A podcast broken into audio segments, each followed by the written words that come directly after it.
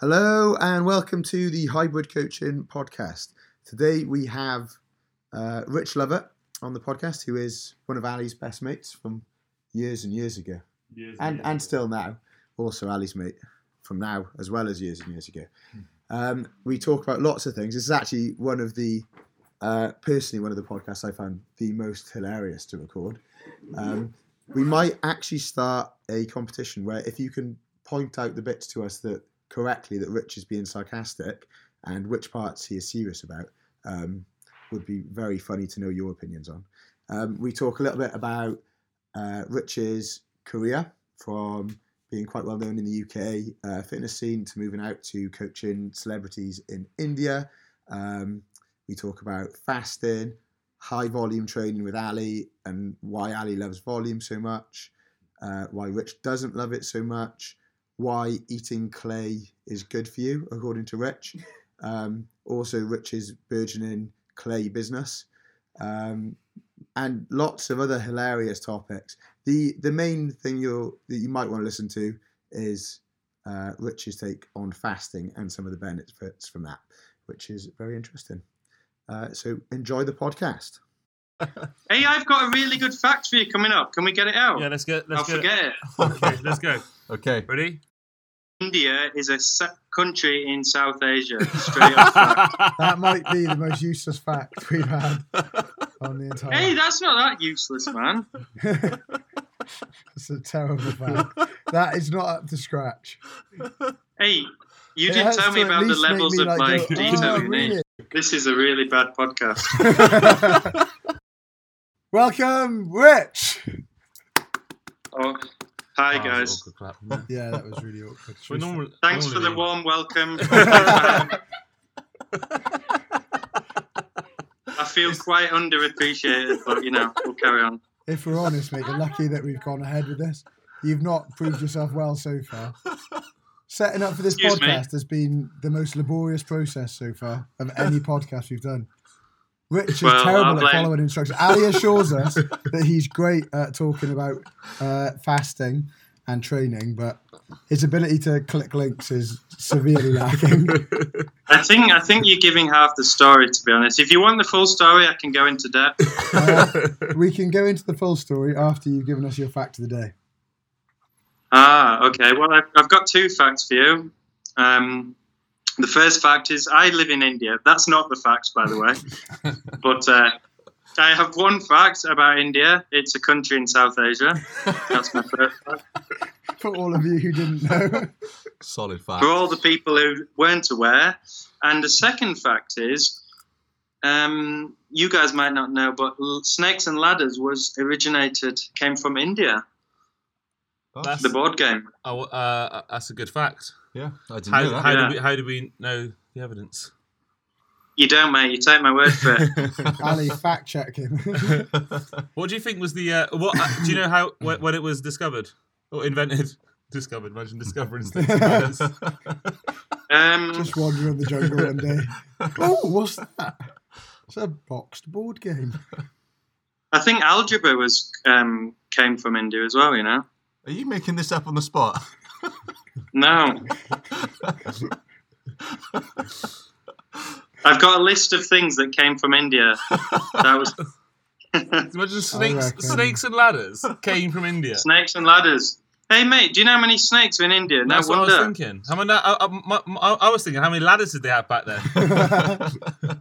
Well, the the first few games of Snakes and Ladders was mostly snakes, you see, because they had game. limited ladders. Did um, did they invent ladders as well? Uh, no, I think that came from a town in uh, southwest uh, England. It was. Um, I've forgotten them. uh, Rich, you... what's your um, what's your favourite assembly hymn? Um, shine, Jesus, shine, something like that. That oh, one. That's a banger. That one. That started out pretty, pretty upbeat. I, I, yeah. I, I want to know where that one goes. Yeah, come on, Rich. Back in, back in, mate. Shine, Jesus, shine.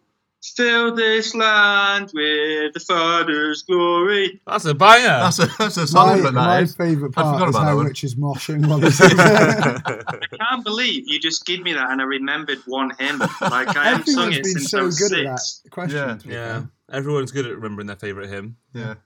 Really? Yeah, honestly. Um, comes quickly. So, Rich, do you want to give our audience and me and Tom, who don't know much about you actually, a little bit of background on yourself and how you've ended up in a country in South Asia? um, I can do. Um, so I ended up here because uh, I originally worked for Body Power, which I'm sure you'll all be aware of. Um, I and they were doing. They owned a company called Physica Elite. I don't know if you'll have heard of them. It was kind of like an off branch.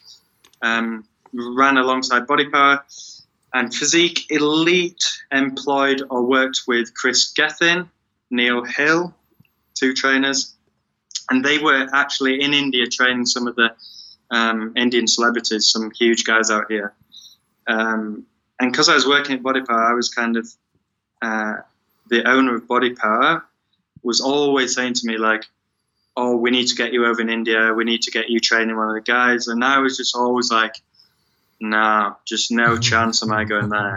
And then just... And you heard about all the I think he just kept trying. He he kept trying and he kept going. And then one day, I, I was in Bath at the time, like with Al, and um, this that's how I know Alex, and um, broke up my girlfriend. And it was one of those times I was like, I'm going to... I just need to get away. And it was the right time to take an opportunity. So... Um, I went to India to train one of the celebrities out here, and I kind of just never, well, I did come back, but I never really came back for a good amount of time. So I've been here like four or five years now doing that kind of thing. Just training very high profile people. Yeah, like lots of actors, uh, business people, politicians, that kind of thing. So it's not, it's, it's not really m- much different from training regular people. All it is is that these people are either on a timeline, like a, a certain day they have to be in shape or ready for film, or they're just normal people with a lot of money. Mm-hmm. Mm. Well, um, obviously, like the actual uh, stuff you're going to do with them is pretty much the same as anyone else. But um, how much uh, does the pressure, or did the pressure initially? Uh, what, what what was that like when you first got there? It's like, hey, this person's got to be in shape for this date, or you're probably going to have to fly home. Um, I don't I don't think I ever really thought of it as much pressure, other than like, it's it's quite hard because they have to buy into what you're doing. That's the hardest thing. Tom, all right, mate. Sorry, um, I got a bit hot. Yeah, the hardest thing was not really the pressure, because it's like up to them. They you can't take the pressure. Like if you're not, if they're not in shape, it's because they're not doing what you said. It's just that's the end of it. But they have to buy into what you're doing, and then so you have to make a good impression. You can't really go. You you might go there with a lot of thoughts and feelings about how they should train, and you should only be doing it this kind of way. But they've got it in their head that they should be just doing curls and. They should do sit-ups, for instance, just for their abs, and they don't have a, they don't know what anything else. Do you know what I mean? They're quite like bro-ish, so you've got to really make them buy in if you want to then change how they should train. Does that make sense? Yeah, absolutely. How did you? What was your sort of method for getting people to buy in at the start when you first worked with them? Really, it was um, letting them see you train. You have to look the part in some way, mm-hmm. and then you have to sh- train. I, I used to do stuff stuff like train at the same time, so show them intensity, um, and then try and show them new things. But it didn't have to be like brand new. For instance, like um, if they didn't want to squat, I didn't make them squat. Um, they could leg press. So you got to kind of work to what they fit, they're comfortable with. But one thing I did realize is these guys have a high profile and have a high opinion of themselves, and you can easily kind of degrade them by making them feel inferior They don't like going to failure. That's one thing I realized quite quick. Um, I don't know if you, I've, anyone's, uh, you feel that with like general public, but pushing someone to failure and letting them not, and they're not comfortable with that. That was a hard thing with celebrities because they're so, I, I kind of related it to, um, in life, they never fail. No one ever tells them, no one ever pushes them to that, that brink of like, oh, I can't do it. They're always, everything's done for them. Every food's given to them. The washing's done for them. They're picked up. They have a driver. Everything is done. So there's, there's only one time in their, their life in the gym where someone's telling them what to do and pushing them to this brink. And I've seen in so many of the actors, it's just a, a place they never want to, they don't want to go. So trying to accommodate some way of training where they don't go to that level much is was a, a difficult thing. Yeah, that is quite tough, to be fair. Well, um, did you find that the guys that you could actually push a little bit harder, were they um, were they easier to get on with, or did, or was it like your relationship with them was was better, so they were, were willing to work that hard for you? And for the guys that didn't really want to go to fair, they they they, they almost like sort of like just didn't have that sort of like connection with you and didn't just, just almost thought there was another way around it? Mm, no, well, the person I connected with most, like he, I can't say, I, I won't say his name, but he was so afraid of going to failure, but I connected to him most on a personal level. Then I trained like, like one of the biggest guys in India, like the biggest guy in India, and he's the hardest working I've I've been with by far, but I didn't connect to him on a personal level. Mm. He was just there, bash, he's coming in the gym, he'll just do what you say, bash it out, work his balls off, and then he's out of there. So no connection. But sometimes you need that as a trainer. You just, like, someone's just ready to do what you say, right? And they don't care. Yeah, um, but they are very, they are very touchy about, they all have different personalities, how you should talk to them. When you first meet them, are they going to be prepared for you to really, can you be authoritarian with them? Uh, do you have to hold back a bit? So all of these things you have to just work out literally on your first your first hour with them. Like, what can you do with them? What are they going to accept? So yeah, that's cool. Um, just one second. Uh, I did, but it was going to be on a new topic. So yeah, me too. Hmm. Cool. I was going to say, um, Rich, Ali credits you with making him not a bro. True. Um, can you explain how you managed to, how bro was Ali in the past, and how did you go about making Ali evidence-based? Hey, do you know what? I'd love to actually hear that answer from him. Um, maybe it was my influence about who, I don't know, who did I, I must, I was quite, um, back in those days, I was quite a basher of people, like, Mm. Um, I was I was quite loud in the whole social scene. Like, you won't see this from me now, but I was a name in the in the fitness scene in the U K who would call people out, anyone, and just talk, tell them they're talking bullshit. And I guess Ali was just around me all the time then to see me do that, I would only say.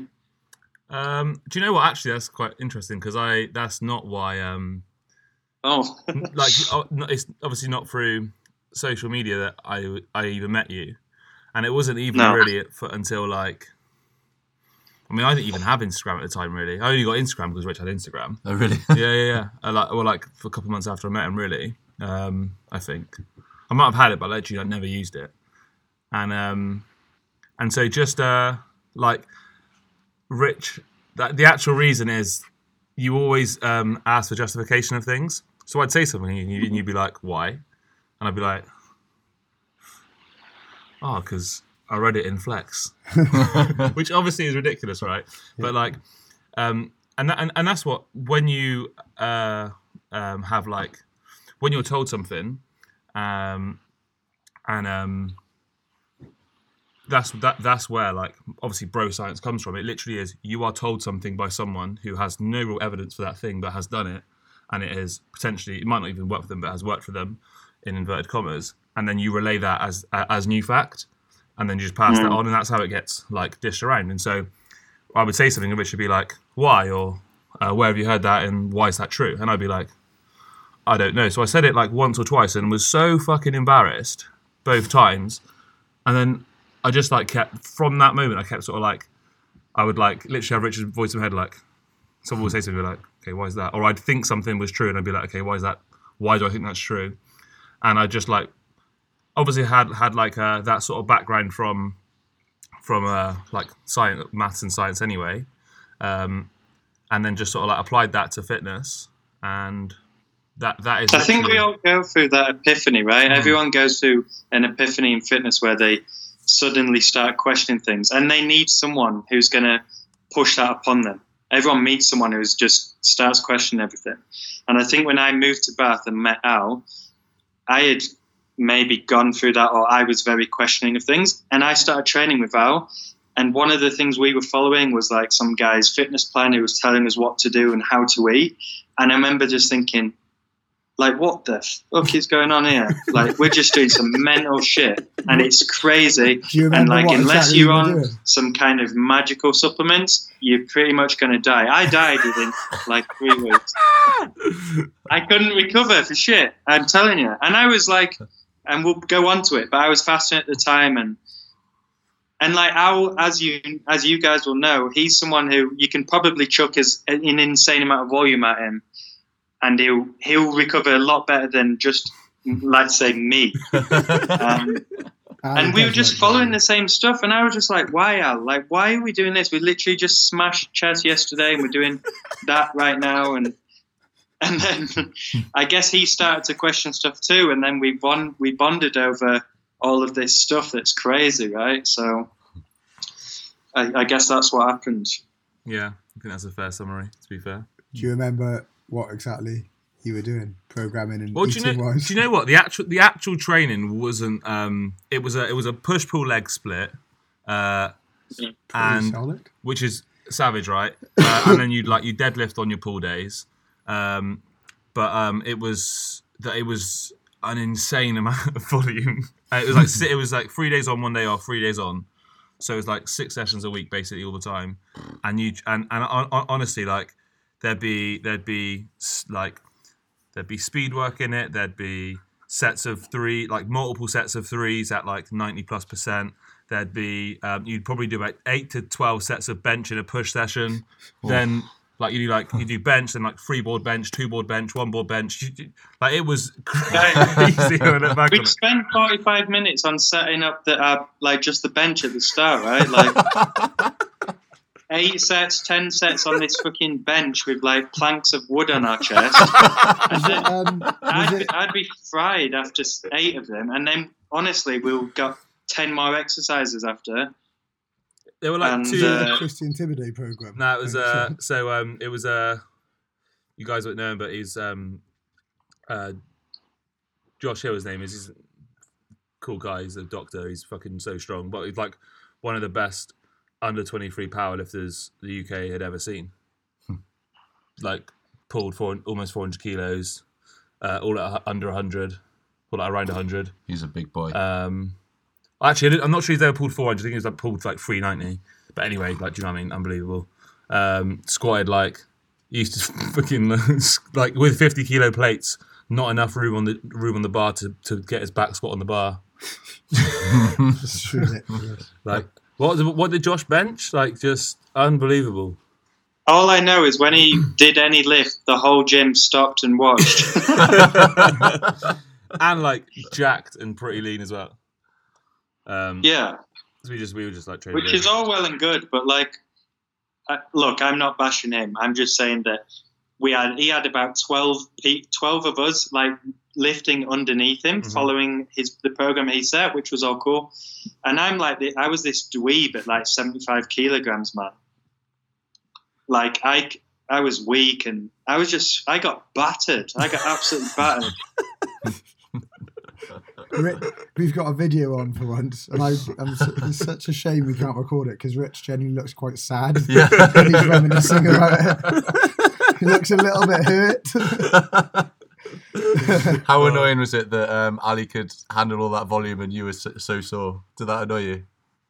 I wasn't sore. I wasn't sore. I was past sore. I was like, I, I think it took me like three months post like bath to recover. Like, I'm not even joking. I, I went through some severe like pains and injuries after that. Probably shouldn't laugh. um, so you mentioned that while trying to deal with this insane amount of volume, you were also fasting quite regularly. Yeah, that was a real bad decision, man. um, but so that's actually supposed to be the main topic of this podcast. Um, so let's move on to it. So why were you fasting at the time? And sort of like, can you give us a bit of a background on fasting? Yeah. Um, like maybe, a, a, I guess like a year prior to that, I just, I came across Martin Birkin, right? Actually, I'll tell you a good story. Um, I came, everyone knows who he is, right? Lean Gains mm-hmm, yeah. guy. So came across him. I read like every single article on his website in two days or something. And I got in touch with him and I went to Sweden to meet him to have some wine and buffet. We ate fucking loads. And uh, that was so cool. And I was just trying to get him to the U K to do um, a, uh, like a conference because um, he wouldn't respond to anyone on the internet. No, you could email him, he wouldn't respond. You could Facebook him, no one respond. So I got a friend in Sweden who I know to find his home number somehow and then to ring him and speak in Swedish and just say like who I am from the U K and what I'm trying to do. So because that happened, he was like, okay, I'm open to speaking to him. Okay, so, so then I flew out to see him. So that was real cool. That was cool. I guess I'm the only person in like the fitness world to have a dinner with him. That's, That's pretty cool. Um, yeah. Oh, we also, I don't know if I'm, yeah, we smoked weed and did loads of like, we had a good time. Yeah, you can say, you got, you can say whatever you want on this podcast to be fair, mate. Yeah, so um, that happened, right? So I was like just kind of heavily into it, doing a lot of reading. Um, and then shortly after that, I did a shoe where I got really, I think the leanest I've done. And one just one of the ways I did it was not eat until two p.m. every day. Um, and I'll, I'll be honest, I think I bought into it and I did buy into it being a better way of losing fat than anywhere else, and I was like, this is great, it's magic. And I went on a I just went on like a uh what do you call it telling everyone this is what you need to do. So by the time I got to Bath and I was training I was training and fasting at the same time, and I, I'd got them both to work fairly well because I was, I wasn't training so high volume, um I was training sparingly. So when I got to Bath, I was like, okay, I'll just do this training with Owen, just see how it goes. Like, I can train fasted now. And there is an element to um, learning how to train fasted. Like, you go through a period of you getting dizzy, you go through a period of not being strong, but you definitely come out the other side, like, as if you can train fasted and do the same intensity as before. I think you have to get used to it. But I do remember after like a few weeks of training in Bath, this kind of stuff, it was like, I, there's no way I can fast and do this. So, yeah, I wrote quite a lot of articles on it, did lots of research and reading. And I kind of have a different thought process about it right now. Uh, yeah, it is... Um... When you when you do get uh, people to try and train fasted initially, people are so averse to even trying it. Yeah. You're like, oh. yeah, like um, just from a uh, calorie control perspective, if you train early in the morning and you feel that you need, you need to eat before you train, it literally just adds another uh, intake of calories to your daily intake, which makes life yeah. a lot harder to mm. to to not eat loads more calories. So just from a um, like a logistical point of view. Uh, if you can train fasted, if you train early in the morning, it does give you a lot more flexibility later on in the day when you're trying to control calories.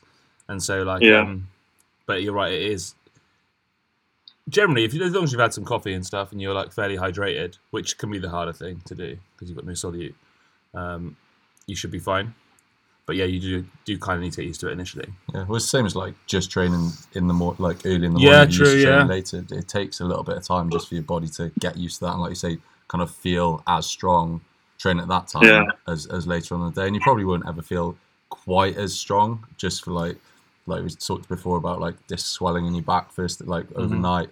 So like you probably yeah. don't want to pull really heavy deadlifts first thing, but to a certain extent, you, it, you'll just get more used to it and you'll just get better at it, won't you? It's the same as doing, like, when you go keto. Like, when you first go keto, you feel like you have no energy, or that's what people say. And you can't train the same intensity. I don't think any of us have ever gone have keto. Ever, fuck that. Huh? Just have fell you? into ketosis that one time.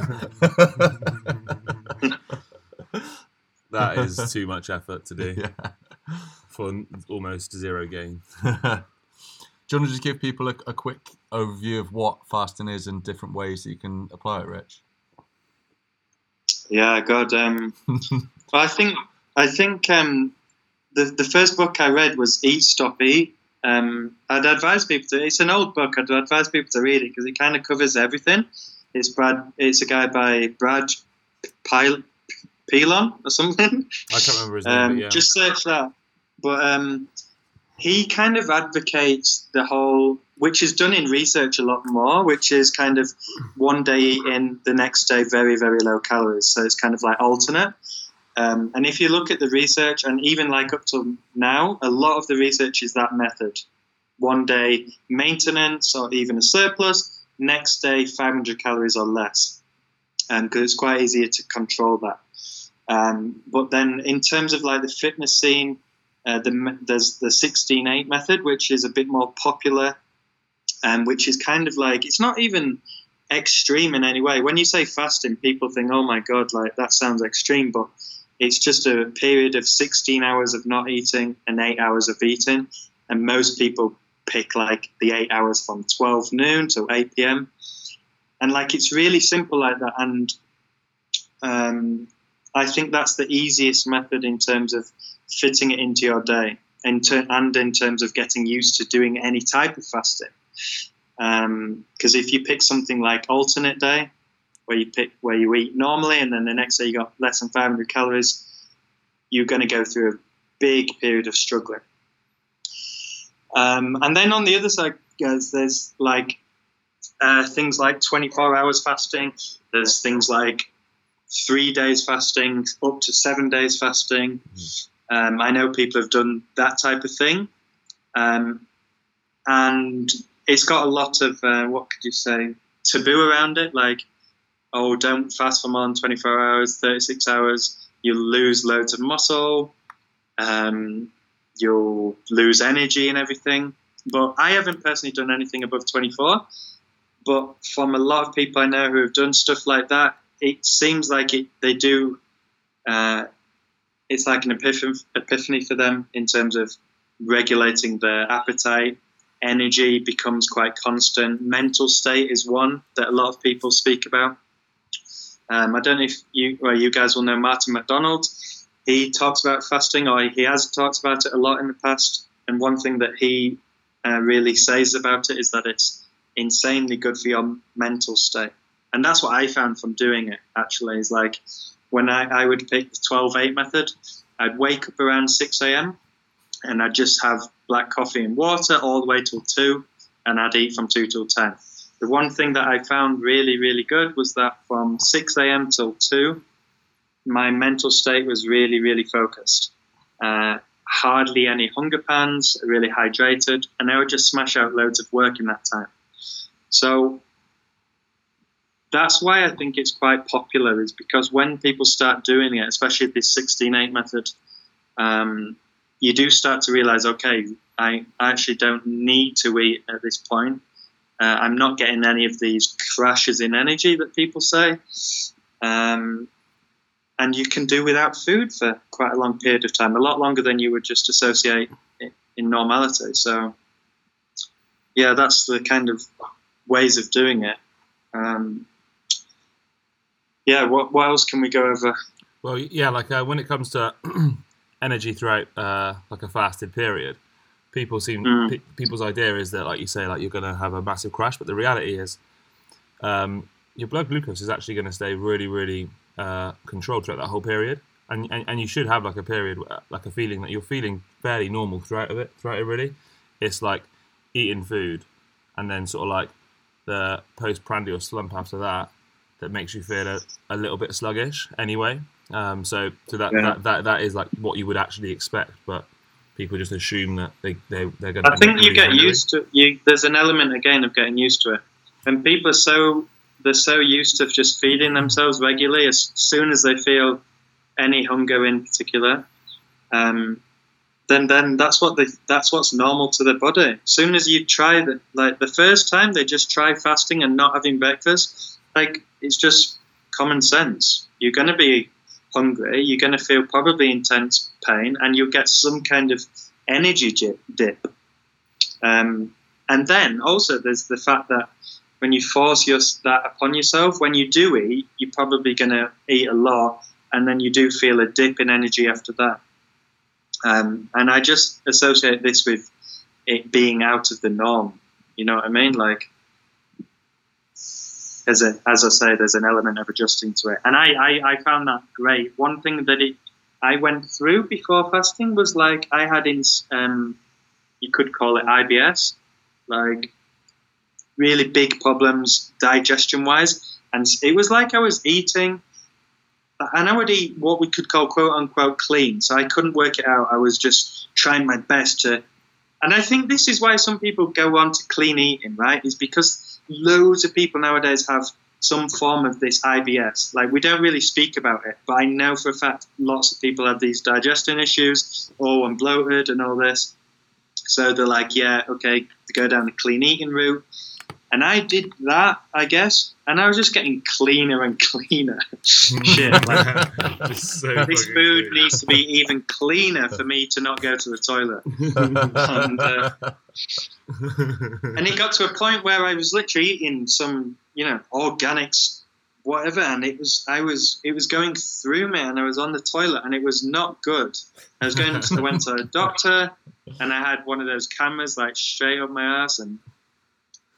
and uh, like the, the doctors, they just don't really know what they're looking for. They're just looking for um, something really wrong, like a red flag, right? But they don't really know what to say when it comes to I B S. It's like, oh, try a, what's it called? Uh, FODMAP. Eliminating FODMAPs and an elimination diet. Yeah, elimination diet. Or like, what's those t- tablets you can get with like um, bacteria and probiotics. Huh? Probiotics. Probiotics, yeah. Yeah, so they, they'll say stuff like that and then eliminate diet and stuff. And I just, I was like, no, this this is not it, man. Like, I, I remember I could eat all this stuff before and suddenly I couldn't. One thing I tried was fasting and just giving my body that rest. And I felt it helped my digestion a lot by just not eating and giving it time.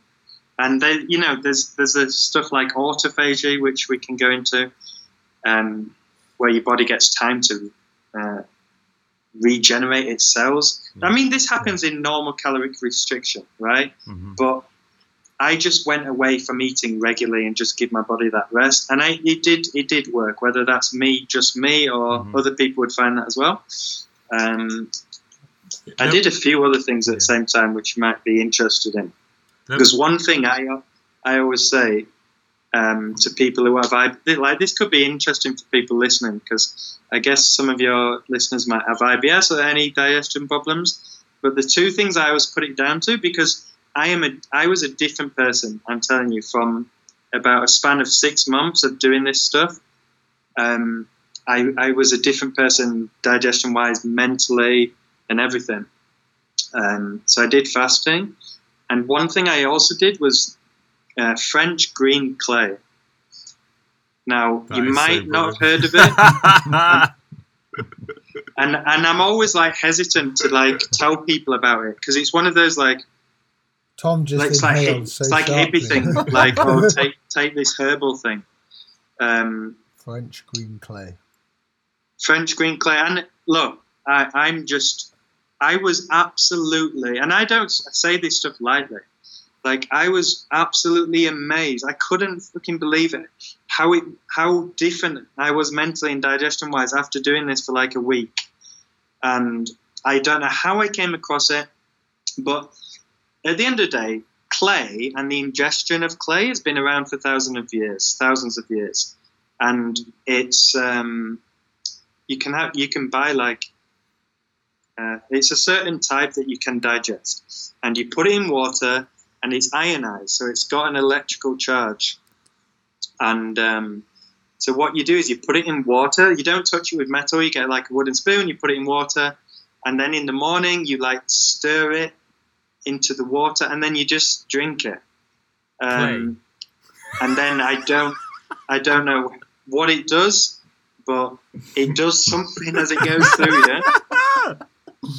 Um, and that's what I did. And I did it for like four weeks straight.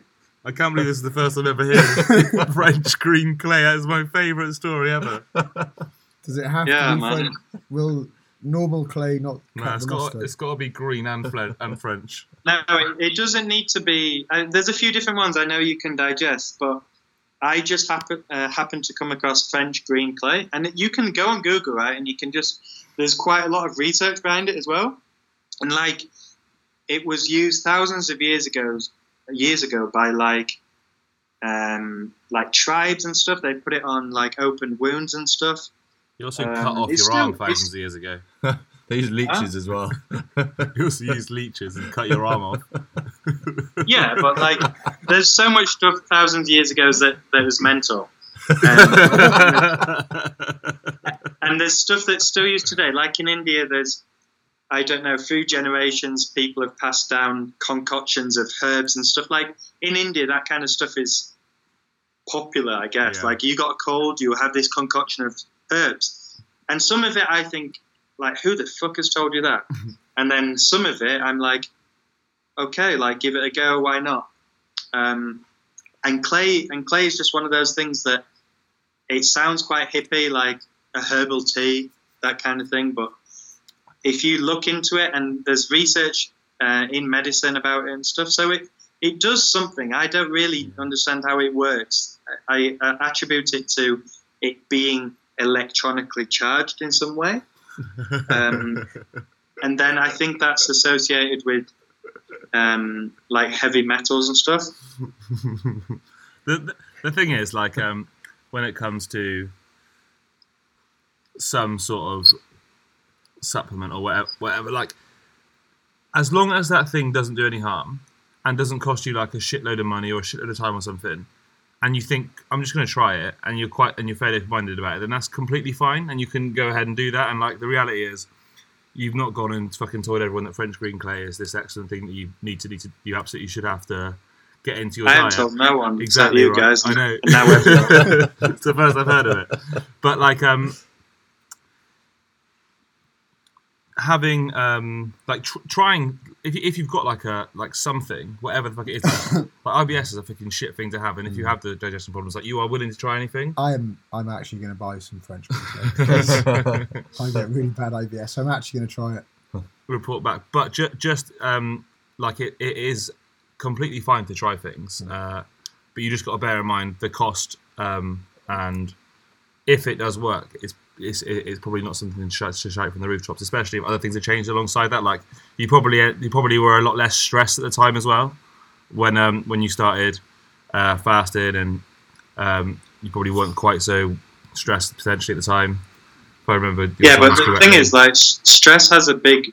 I like we all know stress can affect digestion, um, and there's there's a huge there's a link between the gut and the brain. Mm-hmm. I remember. Um, my situation getting so bad that my the my ability to like think and process was getting worse. Like it was like degradation of the brain at a young age.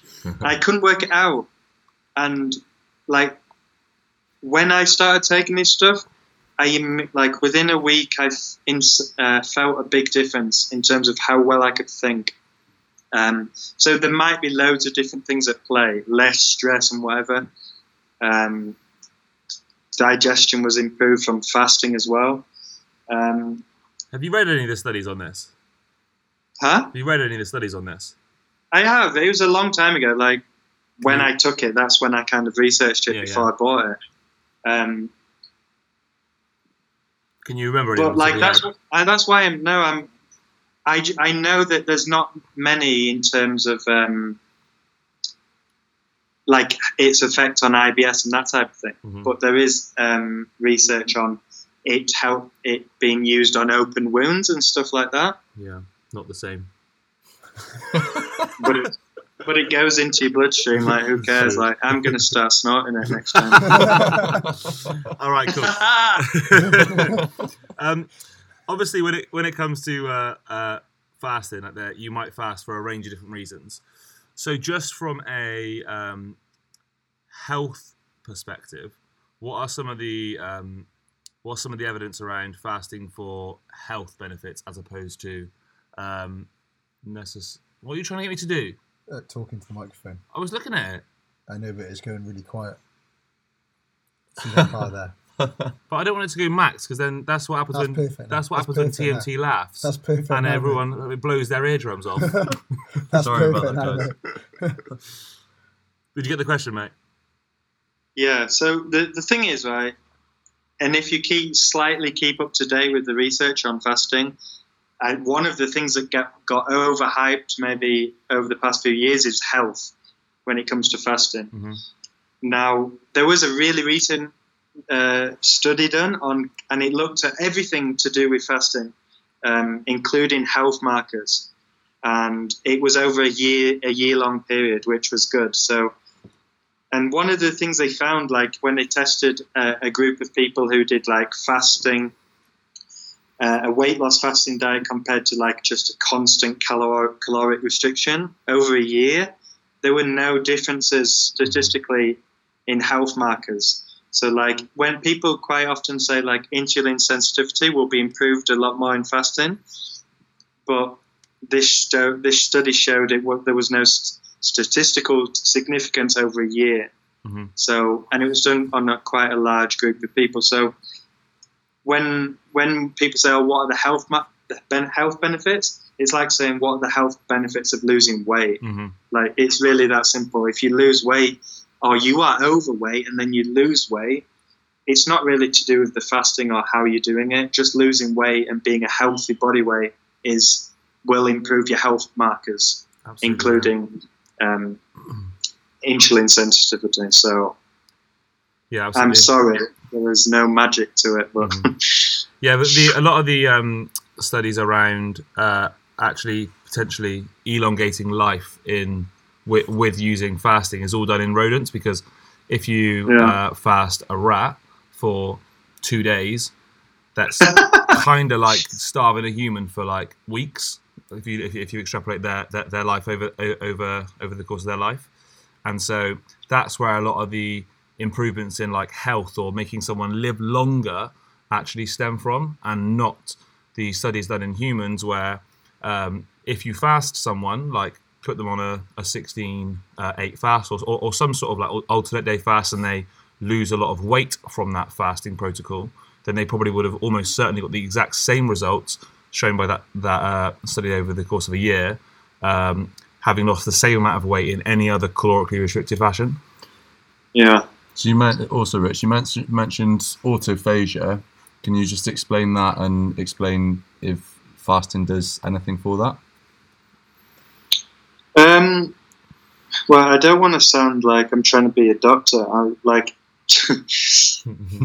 there's a process called autophagia. Now, it happens in any kind of caloric restriction as well.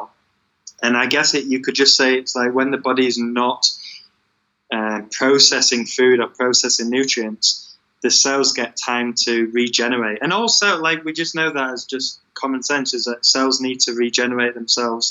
And if you constantly feed and constantly put in food, we don't really get that chance, or the body doesn't get as much of a chance. So um, doing prolonged fast gives us that time to uh, regenerate um, cells on a micro level. But that's why I think in my case it helps with digestion, because I, I gave it extended periods when I hadn't ever done that before. Mm-hmm. Um, so that, like, but then it's overstated. Oh, autophagy is something like a selling point for fasting. Yeah. That, oh, guys, you'll regenerate your cells, you will appear younger, like even your hair gets to regenerate, you'll like, like have shinier hair and all this kind of stuff.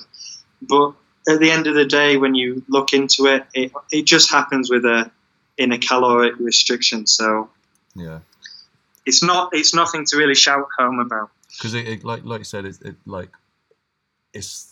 You can't really, in your case, you can't really like say that was definitely autophagia. That could have just been yeah. having a little bit of, giving your digestive system a little bit of a break, um, yeah, which like probably made you feel a lot better. But it, like, was that truly sort of cell regeneration? Pro- like potentially not. There's probably a lot of things at play when I did that. Like, but there's no way I would say, oh, I, I know what happened. Autophagy, like all my cells got regenerated, guys. Yeah. You look so young in this video, mate. If you could see the video, guys, and saw how young Rich looked. Rich is actually seventy years old, but we'll include a, we'll include a photo of him. It might, it, this might be quite a hard question to answer, to be fair, mate. But um, based on your uh, like reading of the research, given someone, given given. Um, someone is already uh, fairly lean, do you think they would potentially have any um, better health outcomes over the course of their life if they ate at maintenance every day forever, um, or they alternate day fasted every day forever? Obviously, really hard question to answer. I don't like. I my instinct says that there might be, because it's mm. over such a long period of time. And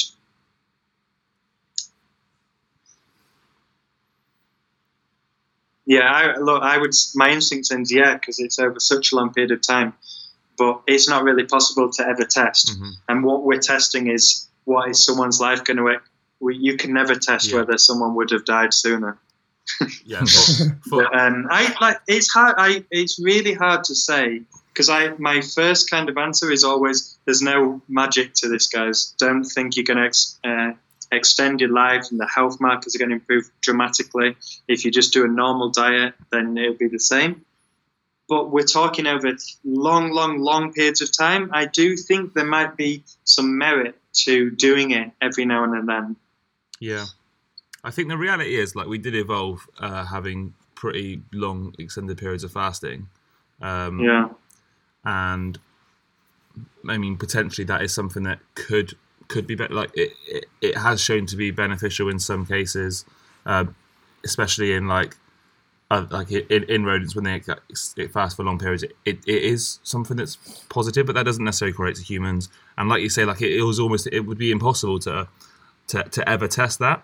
Um, the, the the fundamental thing is you just like by maintaining a lean body weight, you are doing mm. your The, the probably the absolute best job that you can for being as healthful as possible, um, and, and and that's the bottom line really.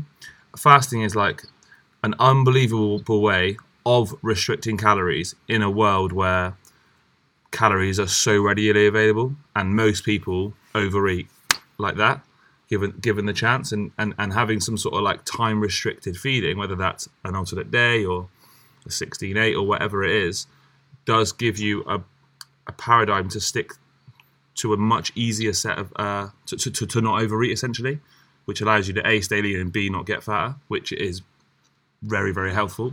Yeah, I think like like you said, it gives people a constraint to to live by, and it's mm-hmm. like like you said, where if for example you like you would normally have breakfast and then get hungry through the morning, if you just like no, I'm not going to eat in that time, it's kind of like like there's no you you just kind of eliminate that option for yourself. And same if you like. You tend to overeat in the evening. If you're like, right, I'm going to do twelve eight, I'm not going to eat anything after eight. It's like all those snacks that you potentially eat mm-hmm. after eight o'clock are now out. Um, and, and, and like you, you said earlier, Rich, I think it's like doing a little bit of fasting for people is, is a great way to almost just reset, like yeah. when you actually think you're hungry mm-hmm. um, and when you like actually need food. Um, yeah, it, it works really nice with most people's working day as well. Like most people are really stressed in the morning. Don't worry about eating until lunchtime, mm-hmm. assuming you can go to that point without just eating loads of cake. Yeah. Um, and then have most of your calories in the afternoon and evening when you've got probably a little bit more time, and it'll be a bit more social to have them. Mm-hmm. Yeah, I think some people say, like like with any diet, everyone says, oh, bearing in mind, this isn't for everyone. It doesn't work with everyone. Because some people say, oh, I can't wait because at twelve o'clock then I'll just eat loads because I'm so hungry. But, I mean, there are, in any diet, you've, we've got to use common sense, right? You can't just, just because we're fasting doesn't mean we can't, we shouldn't control our eating when we can eat. So people kind of use it as an excuse, oh no, I couldn't do that, because they're not prepared to just go through a bit of getting used to it, for instance. So I, I do really think it's one of those um, ways of restricting yourself that could potentially work for almost m- most personalities, mm-hmm. you know? Because people say lo- something like low carb is something that's quite individualistic, like, oh, okay, it might not work with everyone, or they don't really feel great on it or whatever. But fasting, I really think it's like one of those things that if you just maybe, it would work on nearly everyone. I can't see it being something that doesn't work with some people, if you know what I mean. Yeah, absolutely. Is there any is there any times specifically that you'd probably not recommend people do fasting? um, when they're following ridiculously high volume training programs. Well, I'm just going to put myself, shoot my shots, shoot myself in the foot. Like I, it's, I don't think it's great for building muscle, or, but you could say it's like not optimal, right? And we yeah. have this idea of what optimal is for muscle gain. And one of the factors would be to like, okay, let's at least have a feeding of protein every three or four hours or something. In my case, when I was doing it, I definitely wasn't following that. Um, I was not following the optimized way of muscle building. And the incredible high volume that I was doing at the time would have been better suited to someone who was having breakfast. So in that instance, and if, and if you're listening and you can't like muscle building, I would say it's not the best thing to do. Um, but the reality is you could just, uh, if you want to still save most of your calories for later in the day, you can just put a protein feeding of whey in um, in the morning, or at like, let's say you get up at six, have some whey at like six thirty, have some more whey at like ten, and then you've done your the utmost for ensuring you're building as much muscle as possible, but then um, you just have your normal food afterwards. Yeah, or you or you could just, like, it is taken it as an absolute, like, if you're going to do fasting, you have to stick to sixteen eight mm-hmm. every day. It's like, if you have some high volume training days, you maybe eat a bit more on those days and don't follow fasting, and then later on in the week, if you've got some slightly lower volume days, then mm-hmm. do like fast on those days. It's like you, you don't have to take fasting as a, as an absolute, which obviously a lot of people do with any kind of nutritional protocol. Yeah, absolutely. Yeah, it's flexible at the end mm-hmm. of the day. Like you can, there's so many ways of doing it, and it can change every day, as you say. Like you can, if you're training in the morning, you can, like some people uh, put their eat, uh, eating window towards the start of the day, and they'll finish eating at like five. Like that sounds quite hard to do and not eat after that, but like it's a way of doing it if you would train in the morning, for instance. Yeah, that sounds like I'd eat much less calories if I did that. Yeah, but I, I would, I used to, I would have used to. That would be absolutely impossible for me to do. But now I, yeah. I could quite easily, happily do that. Yeah, like yeah. Last, last night at five, and then sort of go to bed at eight. Like I'd, I'd be, I have no issue with doing that anymore. But like b- b- before, when I would use, if if I was to go to bed at like ten, that I'd, I'd find that basically impossible, because I'd have like two hours where all, all I'd want to do is just eat continuously. Um, but yeah, yeah I is. wish people could um, feel the heat that you guys are feeling right now on this I'm video. So you look like you're overheating like hell. We're, yeah. We are definitely reaching the M R V for under a table with a blanket, even in the U K at the moment. You're like you're all slowly creeping backwards. I've rolled out of the blanket completely numerous occasions. Um, I don't know why you don't just pick the du- like the duvet up and just like forget about it for the next. No, that, like, um, that that's the main sound insulation. Otherwise, we're just under a table, mate. Yeah, there's no point being under the table then. We would just sit. At the table. Our sound Fair engineer enough. was very specific about keeping the duvet down forever. Fair enough. Fair enough. Um, but yeah, I don't think there's much more you can go into fasting other than what we've said. Um, I, I am interested still in Martin Birkin's um, ways of doing things. Um, if you follow him, and this might go a bit off fasting, because what I, I'm interested in what he's doing now is he fasts, but how he trains. Um, I don't know if you guys follow him on I follow him, um, to be fair, but... Instagram and stuff, but he's insanely strong, and he only trains three times a week, yeah. and he's jacked Fucking as hell. Jacked. Um, so he jacked. constantly, he, he, he constantly he, kind of goes against the grain of people saying you need to train like consistently. His volume is he's, so he's, low, really. Yeah, and he's he's basically saying like, look how low my volume is, and you guys are there saying you have to do this many sets. Like he goes at Brad Schoenfeld all the time. Hmm. So, and it's quite interesting because I've always thought like, look, just look at him, look what he lifts, and like, there's no way you could say he could have optimized his muscle building process better because he's maxed out his whatever you could say is his natural ability in a, a good amount of time. He only trains three times a week. Yeah, but you could, I, I mean, you could just say he's got like a unbelievably um, natural gift for building as much tissue as possible without doing much volume. Like you could, it's hard, it's hard to extrapolate that and go, okay, this is this is. You could say that, but then you just like if you look at him, like for instance, let's take Ali.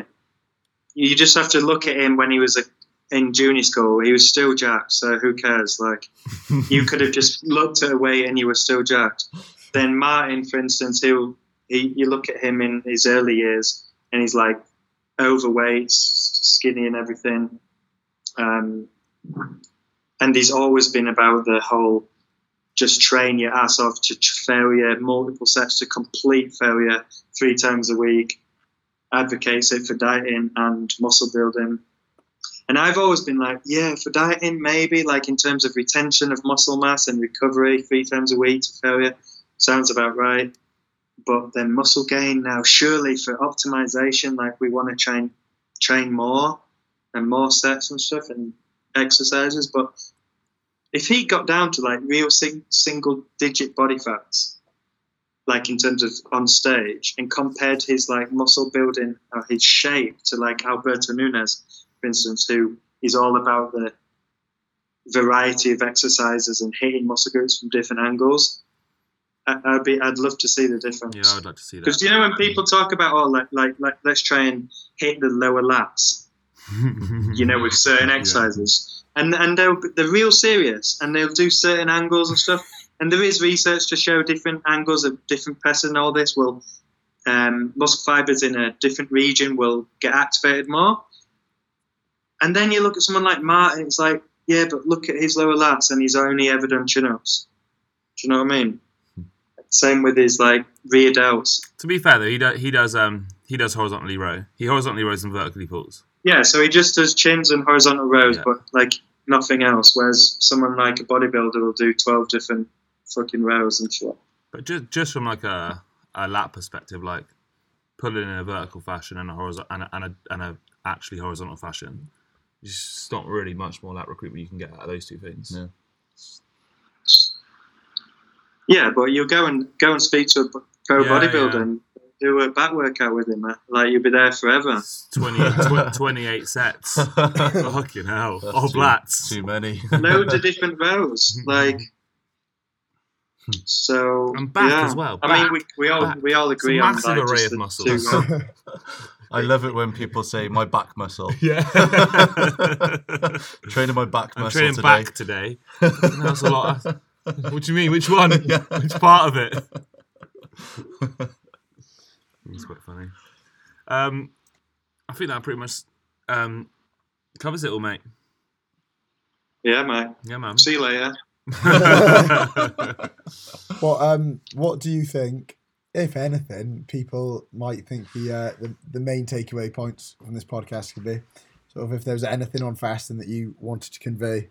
I, I think people will just go and research French green clay, to be honest. No, that is all that's going to happen, to be honest. So when are you um, when are you starting to sell it again? Or is it already available on your site? Uh, Uh, well, I won't give it out details. I'll D M you, bro. But yeah, I, honestly, every, everyone just have a look at it, and then I want loads of people to D M me saying it's absolute bullshit, bro. What you're talking about? um, so, if they're interested in French green clay or potentially fasting, where can people find you, Rich? Well, in terms of finding French green clay, I don't...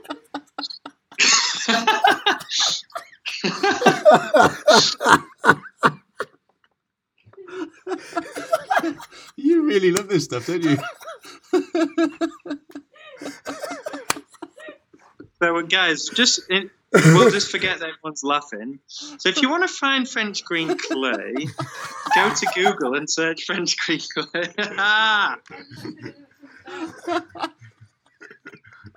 No, actually, you can D M me if you want, and I'll send you straight. Just hey, like I'll give you, I'll give you one little story, for a free sample. One little story to finish. I first got when I was first in the fitness scene. I joined the B T N Academy. You all know this. Yeah. I was the first batch of B T N Academy. So, one thing I told them all, everyone in that. in that uh, cohort, everyone buy French green clay, it's fucking great. Everyone bought it and nothing happened. Yeah.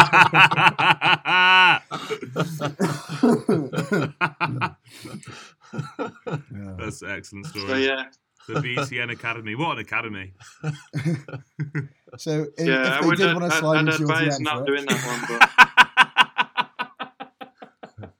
Hey, you should all join my academy, the French Green Clay Academy.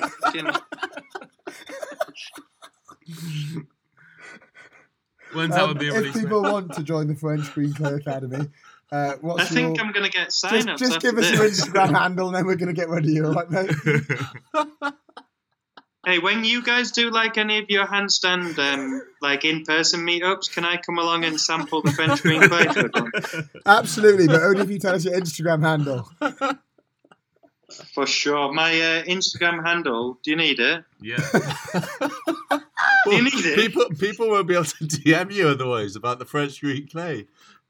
Oh yeah, right. I'll just I'll just warn people, because if you if you follow me on like Instagram, um, I just speak in Hindi. Like I, you won't understand anything I'm doing. But my handle is my uh, handle is I am Richard G. But um, they might learn some Hindi, so yeah. If you want know, to learn know, how to speak know, like native Indian language, like, follow me. Is this right, Rich? Bahai, Bahai. Yeah, yeah, you've got it, you've got it. Bahai. But you can't say it. You can't say it as if it's two words, man. You have to like merge them. Go on then.